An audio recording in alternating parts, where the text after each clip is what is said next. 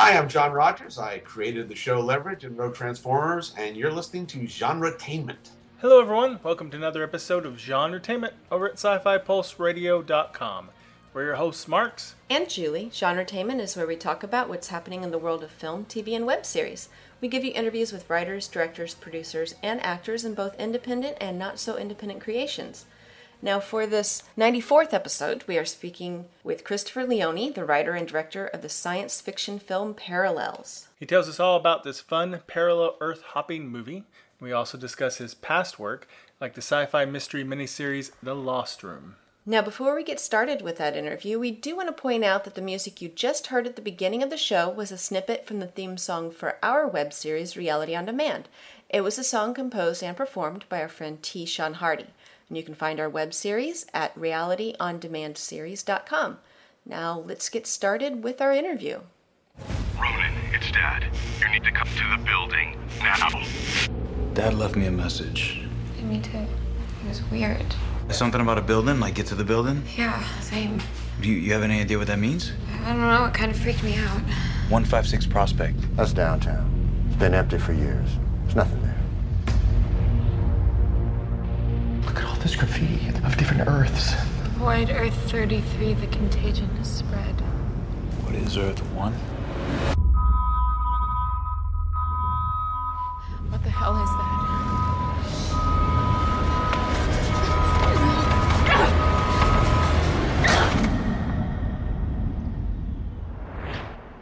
Where are we? What's happening? Hi, Chris. Welcome to Genretainment. Hey, how's it going? We really enjoyed your new film about parallel universe travel called Parallels, fittingly, Yes. uh, which uh, recently premiered on Netflix. Before we focus too heavily on that film, we do want to learn a little bit more about you. We know you have a lot of visual effects experience. You also have producing, directing, and writing experience on projects like like the miniseries The Lost Room, Wolfpack of Reseda? and Suit Up. So how did you get started in filmmaking, and what led you to eventually, you know, reach this point in your career with the creation of Parallels? Well, I've been pretty obsessed with filmmaking since I was a little kid. I started working in visual effects, um, I guess, fairly early on, and I had two careers for a while. I was working as a screenwriter occasionally, uh, and and working visual effects at the same time. And eventually, uh, you know, I sold a few scripts, and eventually made a mini series for the Sci-Fi Channel, as it was called then, uh, called The Lost Room. And lately, I've been directing more, uh, some commercials, uh, but a lot of digital projects for Fox.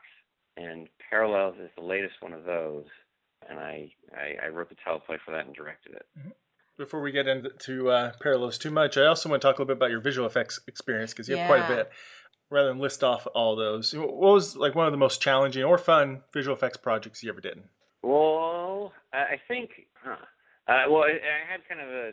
I started working in film, and my very first job was actually shooting out all of the visual effects, you know, from the computer back onto film with these cameras that would take. I think they originally took like two minutes per frame to film out, um, and that was my very first job in in Hollywood, I guess. You know, eventually I kind of taught myself 3D animation, and I did a lot of pre-visualization uh, for other directors, basically figuring out how to shoot uh, shoot stuff, and I usually did that for commercials. So those are actually some of my favorite projects, Mhm. just because I, I don't know, I enjoy kind of working with the camera and, and trying to find cool shots. You know, when we when we have the time to shoot them. But uh, yeah, that that's pre-visualization is my favorite part of the process. That's great. And did that help shape a lot of your directing style? Well, yes and no. I mean, I, I like on the projects I've been doing, they're low budget enough. I don't really have time to do anything that clever. I mean, I think I think as a result, like I think I'm very smart with how I where I where I how I use the camera. I think I use it pretty efficiently, and I've been working with a DP named Bryce Fortner, who's incredibly fast and has a phenomenal eye, and we've had like a really good uh, working relationship. So it's probably helped me. Maybe it's helped me that way. I imagine it. I yeah, imagine it has, the- yeah. But yeah, as far as like the real kind of intricate precision kind of shots, is like yeah, we just we just shoot. We we're, we've just been shooting way too quickly to do to do that kind of stuff.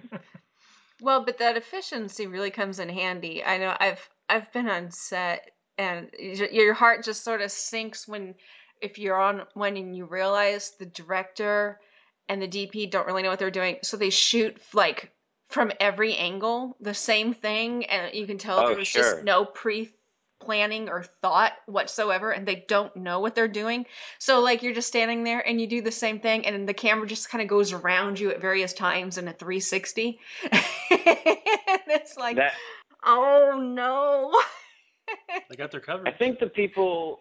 I, I think if you haven't been on set, I think maybe what people don't realize is your biggest enemy is time. yes. And really, what you're buying with a bigger budget is more time. yes. But I mean, you're you're buying other stuff too. I mean, you're buying.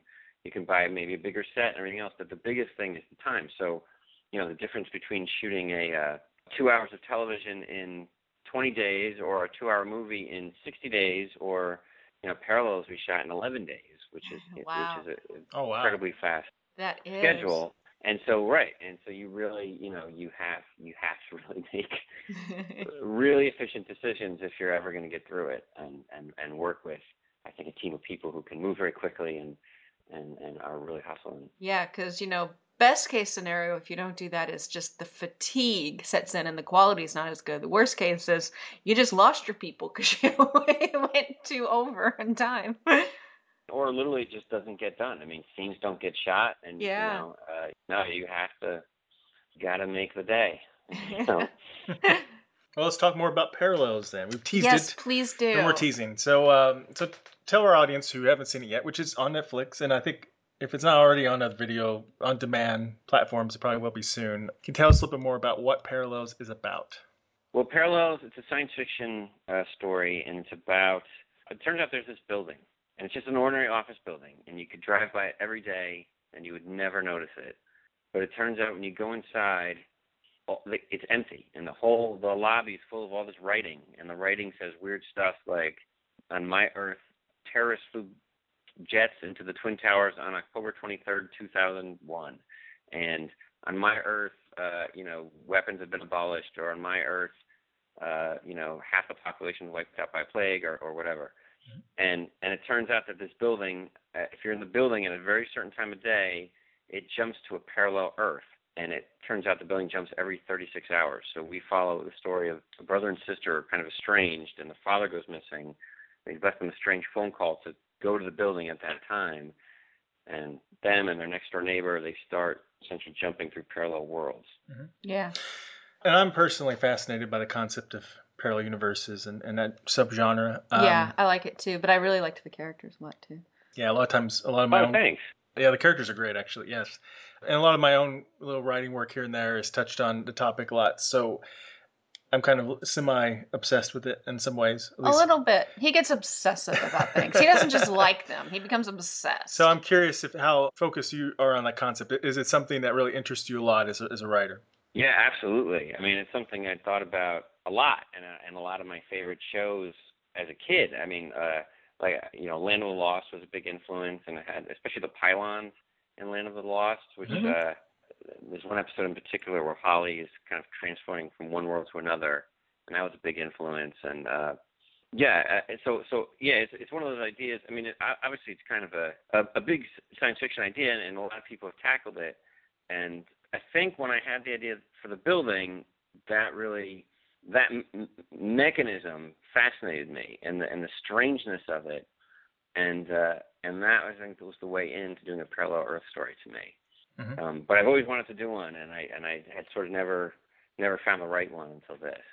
Yeah, and I noticed on the um I think on the the writings, the graffiti, people were saying on Earth number whatever. So I guess there are some people that have kind of figured it out a little bit or know more about it, so they they know which Earth is which, and they can number them or label them somehow.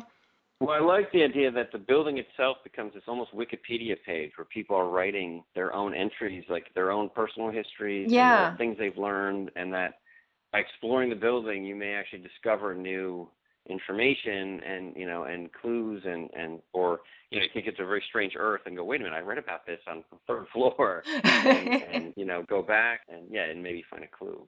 Yeah, that was neat. And like I said, I liked I liked the characters a lot. I mean, I liked the idea of um you know with the with the brother and sister cuz so many times you see on TV and movies and Marx just laughs at me cuz I'm always like, "Oh, nobody's relationship with their sibling is that sappy."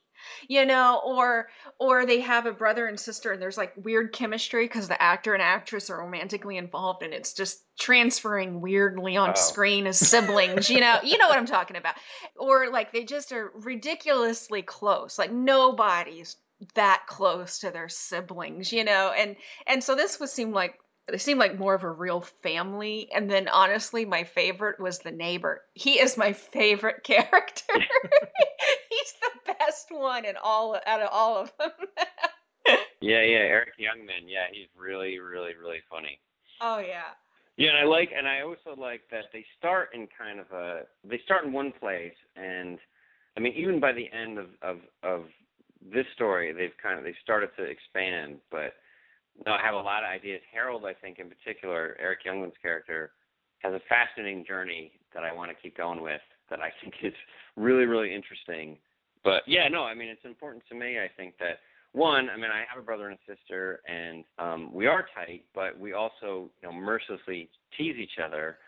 Um, so that's part of the normal fabric of how we even talk to each other. yeah. Yeah, and and, and I also and I also really like the idea of characters who kind of have their own agendas that they're pursuing and and aren't, you know, that make sense to them and and all have their own different needs and yeah, no, I'm glad you say that. I I I really like the characters too. Yeah. And, and you know, the neighbor character is a character that adds some comedy to it, Yeah. but he doesn't ever go overboard. He's, But I think a he's really character. he's more the heroic character because you know it's it's like I he's a smart guy and and he's accomplished but he became an attorney to help people and you can tell he takes care of his mother who obviously isn't well and he really didn't like the version of himself that was the opposite of that and was looking out for himself you know i think he his character is is more in a lot of ways heroic i think than the obvious heroic kind of Well, I would say this though. I would say this though about that character.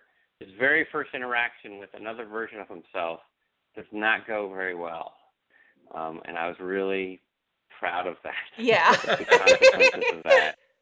It did not. It was it was good. So where'd you come up with the idea? I mean, you you've been doing work with Fox Digital, so you know obviously you built that relationship with them. But the actual story idea, where where'd that come about?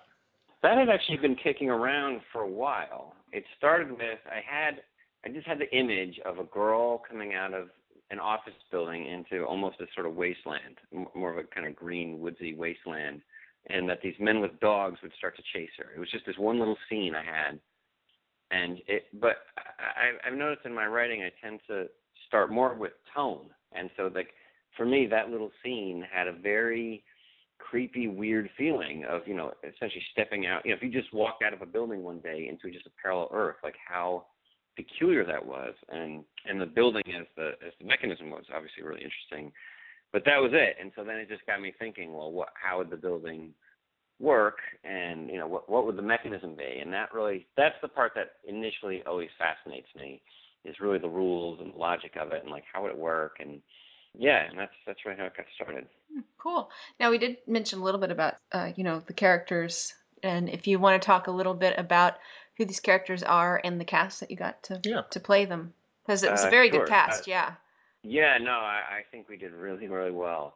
Uh, Mark Hapka plays Ronan, who is um, the, the the brother, the older brother, who is uh, kind of a wandering fuck up, basically. Um, he uh, he's he's uh, he's just kind of wandering, and he gets into fights, and he kind of freelances sometimes as sort of an underground MMA fighter, and and gets the shit, shit kicked out of him. And he's a very he's kind of in a very angry place, and um, doesn't really fit in into the world. So sudden, suddenly hopping from world to world, I think, becomes like an interesting thing for him because he never really fit in to begin with. Uh, he's got a sister who was the one who uh, stayed behind when their mother died, and she's more, you know, a little more, a little more grounded. You know, she works for a living, and uh, and they and they've been estranged actually until they get a phone call from their father to both come home and then go to this building. Their neighbor is Harold uh, Harold Smith, who lives across the street and is, has a very painfully obvious crush on Beatrix uh, since they were kids, and who you know Ronan can't stand. And then as they start to travel, they meet someone else, uh, a girl named Polly, who is also traveling through the building and is much more knowledgeable about it and and starts to kind of clue them in on how it all works. Oh, I'm forgetting everybody's name. Jessica Rothe plays uh, Beatrix, and Eric Jungmann I already said plays Harold. Uh, Constance Wu plays Polly, and then there's one more main character uh, that Michael Monks plays named Tinker, who's a guy they meet on their first alternate Earth, who is uh, kind of a brilliant, not really an inventor, more like a brilliant guy who can basically tinker. He can reverse um, things engineer just about anything. Yeah. Yeah, and he's the guy in you know this kind of post-apocalyptic world who's like keeping all the machines running and the cars running and is trying to turn the power back on. And he and actually was very uh, Michael Monk is really interesting because he grounded the character in a way that I, I think sometimes when I write villains they can be a little arch, a little a little a little mustache twirling, and Michael really made him Yeah. believable. Can can I have a make a confession here? I know he's not a good guy, but I liked him. I mean, he is he's like a, this villain, but I liked him. I'm kind of rooting for him in a way. You know, it sounds No, weird. I- I- no, no, but that I mean that's the thing. I think for me, it's like you. I, I think by the end of the story, even though he's he's really a villain when they first meet him, that you realize well he's got his own agenda, and he's not just a, he's not just a villain for villain's sake. He's not just there to torture them. He has a mission. And I think when you start to realize what the mission is, suddenly he's not. Yeah, you start to see him in a different light. He's like crazy And- like a fox, you know?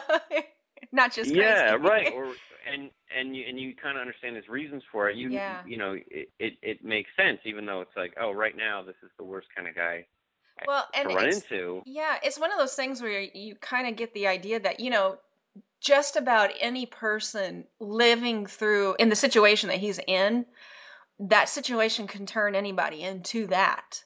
And you get the feeling that he wasn't he's not he wasn't ever just a bad guy. He was just Right. he just got stuck in in such a bad place that it was going to make anybody that, you know, just Right. And and surviving it. also right. And and those for that character, okay, that's what that world did to him. But what do other worlds do to that same character? I Right. think is like a really interesting question. If it goes to series, is that a character you might revisit? Please say Uh, yes. Definitely. yes, yes, yes. Tinker's definitely you'll see a lot more of him.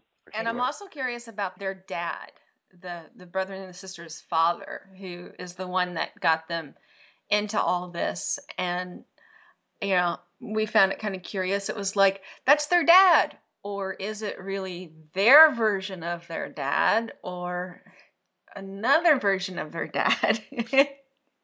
Uh, that I mean that is I mean I think on any parallel world show that is always the question, right? What what version am I dealing with? And, and I Right. think that's that is it always- really your yeah. dad, or is it a guy that is a version of your dad and using you? You know, there's how well, do you also, know? right? Yeah, no, I mean that's I mean that is the question, and also, in, and then in some ways, like, well, even if it, say, say, I mean, I don't know about this case, but say you meet a version of your dad that you know isn't your dad, but like, well, in some ways he still is. How much is still the same? You know what I mean? Like, you, um, and that and that's a very peculiar.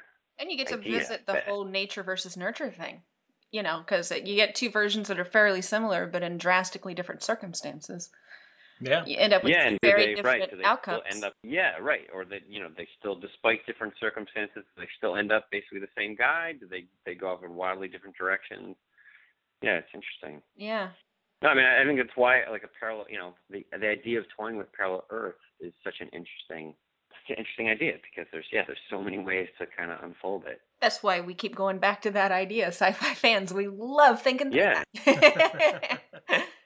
Well, to talk about reality too is, I mean, do you think the concept of parallel worlds could at all be possible, or is it just pure science fiction? Well, I mean, man, I don't, I don't know, but I'm.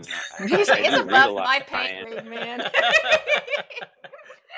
Wait, what? Sorry, what was that? like that's above my pay grade, right? yeah, yeah.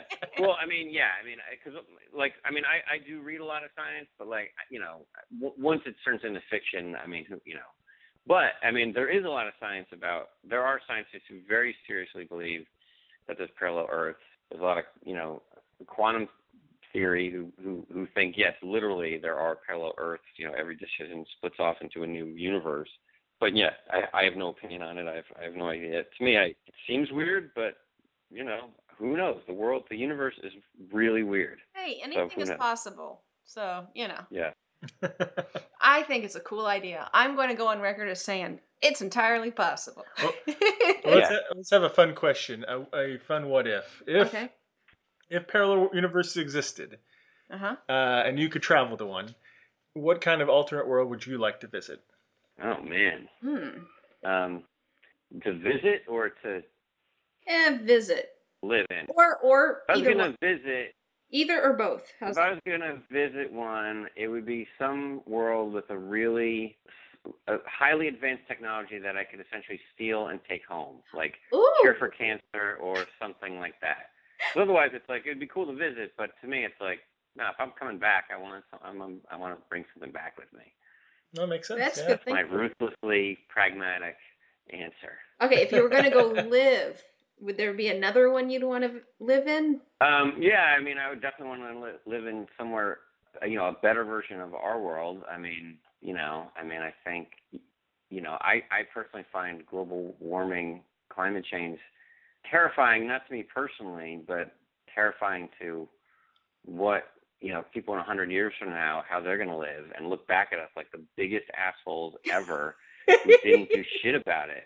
Really. I mean, if you look back at the Romans, if the Romans had fucked up the entire ecology of Earth and we were still suffering for it, you would think they're the worst people in the world. And they knew. Like and, and they knew. Like we know it's true. Yeah.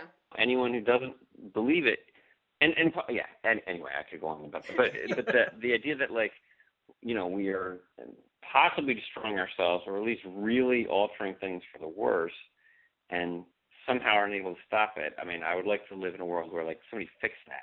Yeah, yeah, yeah. Because honestly, I mean, those of us alive now, we're we're seeing some effects now, and we're having some inconveniences. But you know, in a few generations, you know, I I, I feel really sorry for anyone alive a few generations from now. They'll be all Mad Max. Yeah, because it's you know we're gonna be having wars over water and and food and No, it it's already begun. The Well, Pentagon actually, they- they've for traced- water wars. I mean, like, Yeah, well, the they've- army the army completely believes it and takes it seriously. So the fact that like half the country still thinks it's a hoax yeah. is like, yeah, not the army. The army's ready. Like, they know it's true. They they're getting ready. Well, there you was know. a report that came out that said um, they were able to trace the war in Syria back to fighting initially over water for irrigation and and just resources for living. Yeah, That makes sense. Yeah. it, that, you know, you you start fighting really hard when you're worrying about your family eating and having water. Yeah. It's just No, human we nature. take it for granted. That's Yeah, it, we do. you know, we're it's like- very we're very fortunate. Yeah, no, and it's such a slow motion problem that people can't quite conceive of it or something. yeah. Um, Yeah, it's even hard. though it's like it's happening, just it's, you know. It's just kind of it's we're we're, we're immediate people these days. We have very short attention spans. Especially social media now. yeah, so. I know. You know, you read about it and then five minutes later you're reading something else and you forgot about it. Yeah. if I can't see the effects of Snapchat, it didn't happen. um, but anyway, you know what? That's just that's not even funny, but it's just absurd. But it's let's. Uh, so you know, things sometimes get cut out of scripts. Yeah. Uh, or they never make it because they're really more in the planning stage for like the character backgrounds or perhaps or uh, it got cut after it was filmed. or it got cut out, or there's or histories of the, of the worlds that you just never really touched on. Uh, I just wonder if there's any history twists in those worlds that we saw in the movie that maybe didn't make it, make the cut. Um, there's there are a few little things. There are a couple scenes that got cut just for momentum's sake, just that they didn't they didn't add that much, and they were we needed to kind of move the film faster, Mhm. but not not not too much. We didn't we didn't shoot a whole lot of extra stuff. There was a few lines. I know, like there's a line that got cut where Polly referred to going to an Earth. They're talking about technology, and she says she went to an Earth once where Rome never fell. That you wouldn't want to live there, but the technology was amazing Oh. just weird little. I mean, there's so there are a couple comments like that, but yeah, I think that's it. That would be cool. Yeah. Now I get the feeling that Parallels was originally Yeah, going to okay, be let's cut the crap. Where are we on a parallel series? Oh, Uh, we are. I mean, it is very much. Um, I mean, we are very much trying to make that happen. I mean, we're uh, there's a lot of there's a lot of machinery in the works, but yeah, I mean, we are all really eager to see that happen. Was that always the plan that you you were hoping that this would be a, a pilot, uh, jumping off for a series? Well, we knew it was. I mean, the, well, the thing is, I mean, Fox Digital Studios is, you know, that we're not a TV studio, and it's it's a they create content for the streaming world. Mm-hmm. So, but we created it knowing that we were going to make more, but not not totally sure what form it would take. I mean, Oh. I mean, I always hope for a series, but we didn't know. You know, would it be another ninety-minute installment? You know, would it just come out as these A series of movies, yeah. Right, Yeah. or or or uh, a series is uh, is much more appealing to me. I think just you can just go so many places with it, and uh, yeah, and I, we're we're very actively pursuing that. Yeah, I think it would fit very well as a series. I think Um, so. And I signed a petition for it, so I know there's a Yes. petition out there somewhere for it. So Oh, we we've already done that. Yeah, that yeah, good. No, that like all that it really helps. I mean, just to be able to show like you know people really want to see more, and that's that's been very thrilling. I'm sure you've been thinking a lot about what you would do if it becomes a series. Is there any hints of, that you would like to give? Like, um, and this is tricky because I don't want to like spoil the movie for people who haven't seen it. Yeah. But and of course you don't want to give anything away too, any big stuff. Is there any anything you would like to explore? I guess. for So series? with both hands tied firmly behind your back, Right. please tease But us yes, about something that difficult as possible. I would say there are a lot of clues in in in the show that indicate where it's going to go um, with all the characters. I think if you really look at what you kind of learn about them and where they're going, it, it it's it's it, yeah, it says actually quite a lot. Yeah, I guess that's I, I can't I can't tell you too much more, but yeah, there's a uh, it's yeah, it would make sense like about a season in, looking back, you go, oh my god, certain things were already in motion. But yeah, It feels like that. I I mean, I really like the show because I feel like it's um. Well, I'm I'm sure you've already heard this comparison. You know, like Sliders TV show. But yeah, what Yeah. Sliders never lived up to its potential. I mean, I like Sliders when Yeah, it came out, and I liked I like those characters and stuff. But yeah, I never really. Uh, well, well, your show's got more edge and it's got uh, more mystery to it. It's more sophisticated. If if anyone liked the idea of sliders, but you know wanted something a bit more grown up and sophisticated, I think that Parallels is is that. yeah, you know, I actually, ironically, I don't really know uh, don't really know sliders. I've seen like I think an episode and maybe one or two pieces of another one. Mm-hmm. Um, so it's not like I'm, it's not a show I'm familiar with. But you also have to remember that was also that came out like 20 years ago. I know we were kids. yeah, I mean, well, yeah, but but I mean, TV is like a different planet now. I mean, TV is like TV is the wild west. I mean, it's so creative and it's just such a different place now and very exciting. So uh yeah, so I mean, I you know I uh um yeah, a lot of people yeah say. I don't know, TV's cool. yeah, a lot of people say this is It, no, it didn't. This is the golden age of television, pretty Yeah. much, with all these, you know, with the success like Walking Dead, all these sophisticated shows, yeah. uh, compared to like Yeah, I think yeah, compared to Sliders back then. Which everything was a good show when we were kids. It everything fun. was very episodic. Everything had to be wrapped up, you know, each episode. Whereas now people want more complex storylines Yeah. and story threads. Well, now we have DVRs and and you know people watching or at least used to watch a movie on DVD and and so and now we can stream everything on Netflix and yeah, so now people like to watch like yeah uh, serialized shows, which used to be the opposite of what people wanted to do in television Yeah. um, for the most part. And yeah, and I think uh, yeah, I think I want to say Patton Oswalt said something like yeah, TV now is like cinema in the 1970s. It's like you know pretty exciting place. yeah. it's exciting time. Well, and I, I think that I think with a lot of these shows that we think of as a bit more sophisticated storytelling, they've they've they've rebelled against the idea that they used to, you know, they used to say you had to write down to your audience. You know, they used to really feel like you had to write down to your average audience, and I I think that now there's more of a push to to write up because you know we're not that stupid. We'll we'll keep up. Especially genre, genre audience. Yeah. Well, Yeah. Well, also, I mean, all, you know, all the business. You know, there used to be all the middle realm of movies where you know they used to have these kind of mid-budget movies that they hardly make anymore like a lot of that that money and that talent is now in television so tv has kind of taken the place mm-hmm. i mean look at like game of thrones right game of thrones even just a few years before it came out would have been movies no one would have even thought of it as, as television Mm-hmm. but like i mean it's amazing i love game of thrones and i think that it, it turns out like yes it's an amazing format for for game of thrones so um and and probably much better Yeah, I think there has been a shift in the resources because yeah, just about every movie that comes out is a big budget movie. I mean, there's almost nothing. There's not a lot in between movies. Yeah, Um, or, or it's a yeah. super low budget independent Yeah. film, or it's like billions of dollars went into making this huge blockbuster film.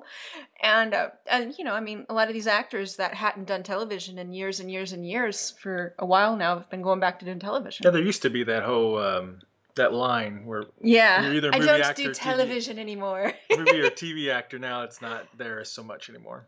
Well, the fact that like Matthew McConaughey won the Oscar at the same time he was starring in a TV show yeah. Mhm. is like that was I I, I mean I don't know if that's ever happened before. That was like Yeah, I think he should have won. I was too. hoping he would win for True Detective, I like Breaking Bad, but but not it as much was- as True Detective for Break, me. if that wasn't the last season of Breaking Bad, he would have won. Yeah. it was True Detective was also a great show.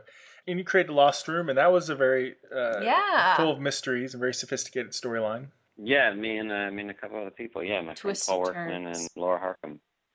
We, we should mention what Lost Room is about. Yeah, can you tell us some more about Lost Room? Oh yeah, the Lost Room is about a, a homicide cop named Joe Miller, who's played by Peter Krause, and he gets a key. And it's an old motel key that it turns out will open any door. And when you open the door, it opens into this motel room from about 1961. And every time you come out of the motel room, you can come out of any door you can think of, Mhm. or it'll open a door randomly somewhere on Earth.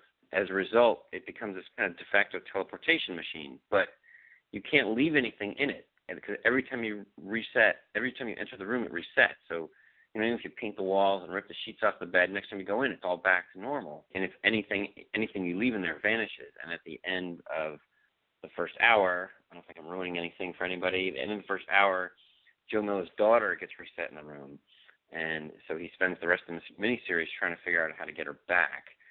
But it turns out the key is just one of a hundred objects that all came out of this motel room that had very strange powers. So, for instance, there's a bus ticket, and if you touch the bus ticket, it sends you to this little spot outside Gallup, New Mexico. And they they talk about there's a pencil. If you tap the pencil on a table, a penny falls out. That's all it does. But if you know if you tap the pencil all day, you could maybe make 500 bucks a day or or more, I guess, depending on your commitment to tapping.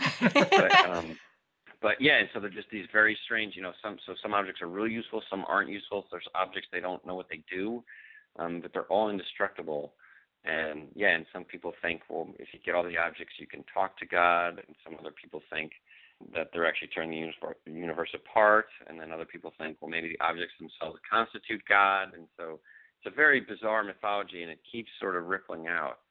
Um, but yeah, I'm, I, I I love that project. See, I'm thinking that pencil tapping, commitment to tapping. You know, I've had worse jobs that I've made way less than that a day at. So I would be That's totally true. willing. yeah, that's true. That's not so bad, I guess. Five hundred No. bucks a day. It's like, yeah, that's not bad. Yeah. Kick I'll- back, I'll watch that. Netflix, catch up on parallels, tap your pencil. Yeah, you can take a carpal tunnel and then you gotta switch hands. well, or- yeah, but you can be ambidextrous real quick. It's just Yeah, tapping. yeah, Yeah. No, where, where'd that concept come from between you and the, the other creators?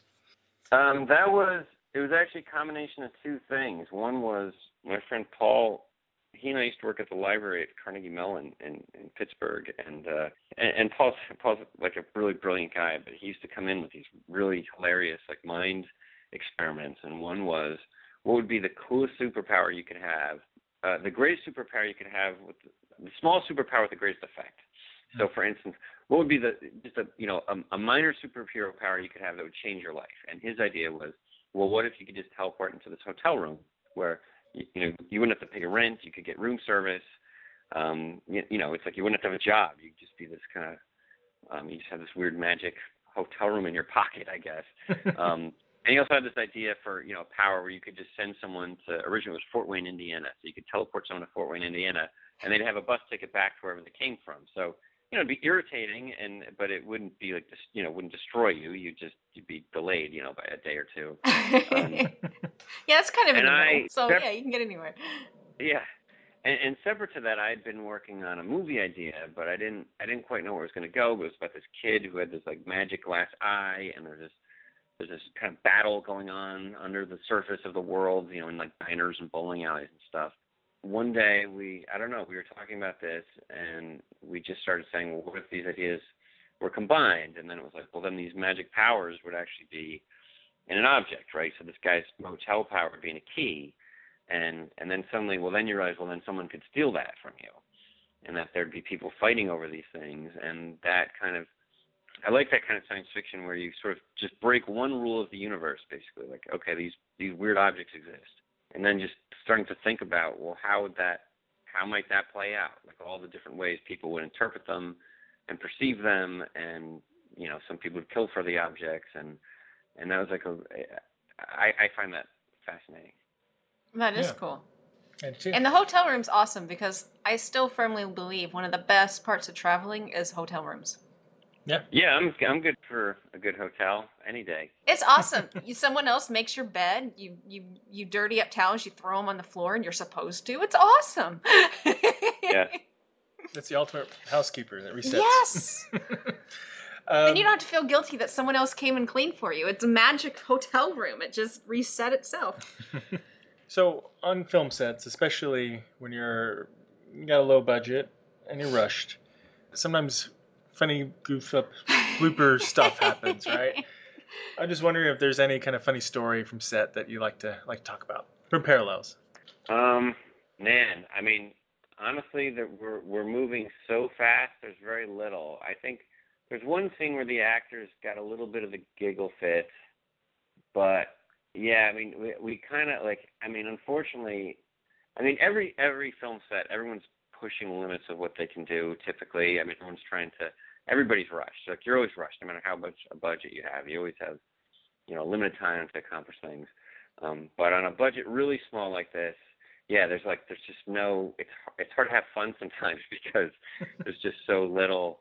There's so little leeway. You have to move so quick. But I mean, I think we have a, a good time. But at least for me, you know, it's it's stressful. You're just you know, it's very very time sensitive because if you don't you know if you don't get it done, it's never going to get done. Like no one's going to give you more money or more time. Like it just has to get done. Well, and you obviously kept your actors well caffeinated because they didn't get too slap happy.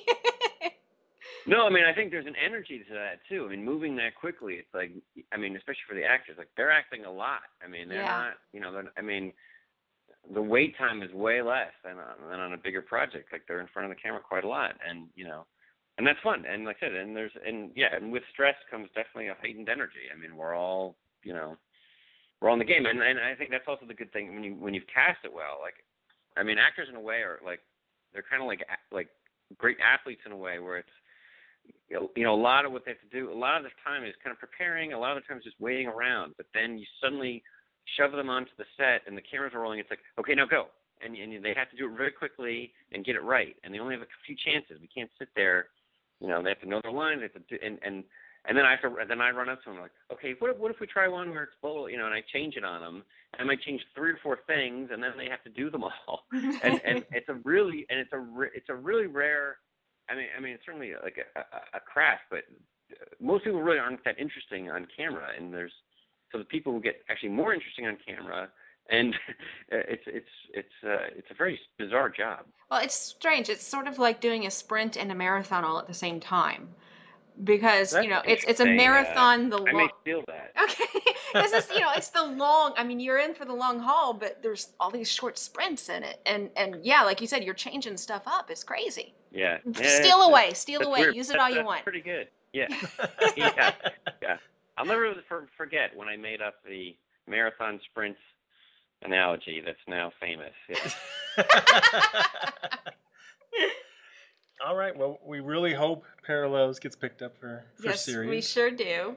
I'd like to see further. So all of our listeners, characters. go out there and find that that petition. Yeah, I'll put links to uh, to everything, to the petition and, and other stuff. Yes. Oh, also, if you could let us know if you have any other upcoming projects Mm-hmm. besides hopefully the Parallel series. Um, huh, I I do, but they're all. I have some projects going, um, but nothing. I'm not sure which one's going to go yet. Uh, you can also check out. I have a comic book called We Kill Monsters that came out a few years back. Oh yeah. Yeah, check that out.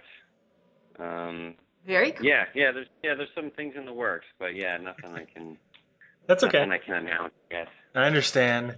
Now, and before we go, is there any place online you want to send people to, like where they can find parallels? Plug and away. such? Let us let our listeners know where they can find all your stuff online. Uh, well, Parallels is on Netflix, and now I think it's launched on a lot of other streaming services like Amazon and iTunes. Uh, you can in Lost Room you can rent on DVD or buy on DVD, but I don't think it streams anyplace.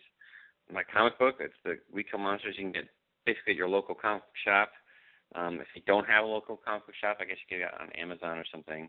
And I'm at ChristopherLeone.com, C H R I S T O P H E R L E O N E. And my Twitter handle is basically the same thing, except there's no E in Christopher, just P H R, because they didn't there weren't enough characters when I signed up for Twitter. Yeah, I know. I've run into that problem before. Not with my name, but. I was gonna say you have a very short name. All right. Well, it's been really great speaking with you. Wish yeah, you too.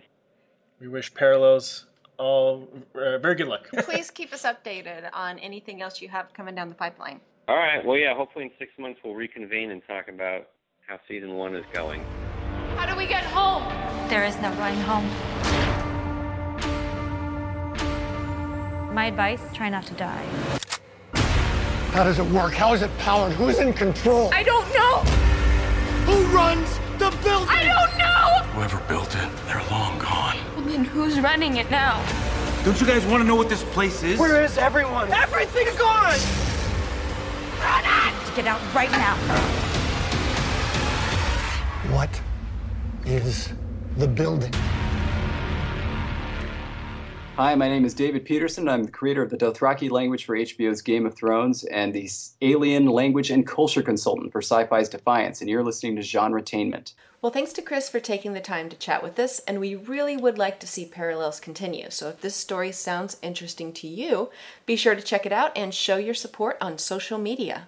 Coming up on our next episodes, we march towards episode 100. Dun dun dun! We will be chatting with Britton Valenti, the creator of the sci fi web series Interrogation. Also, editor, publisher, literary agent, and writer Shawn Coyne, who tells us all about his new nonfiction book, The Story Grid What Good Editors Know. Also, a fun and geeky upcoming episode when we have the hosts of Super Geeked Up join us as we turn the tables and challenge them with geeky questions. Yeah, that should be fun. now, before we go, we do want to remind you that you can keep track of us on our Genretainment Facebook page, Marx's Twitter account, which is at Mr. Marks, our website at genretainment.com, or all of the shows at sci-fi-pulseradio.com. So that's it for today's Genretainment. We'll be back soon with all new guests from our favorite films, TV shows, novels, and web series. Genretainment is a production of Alien Jungle Bug Productions. Until next time.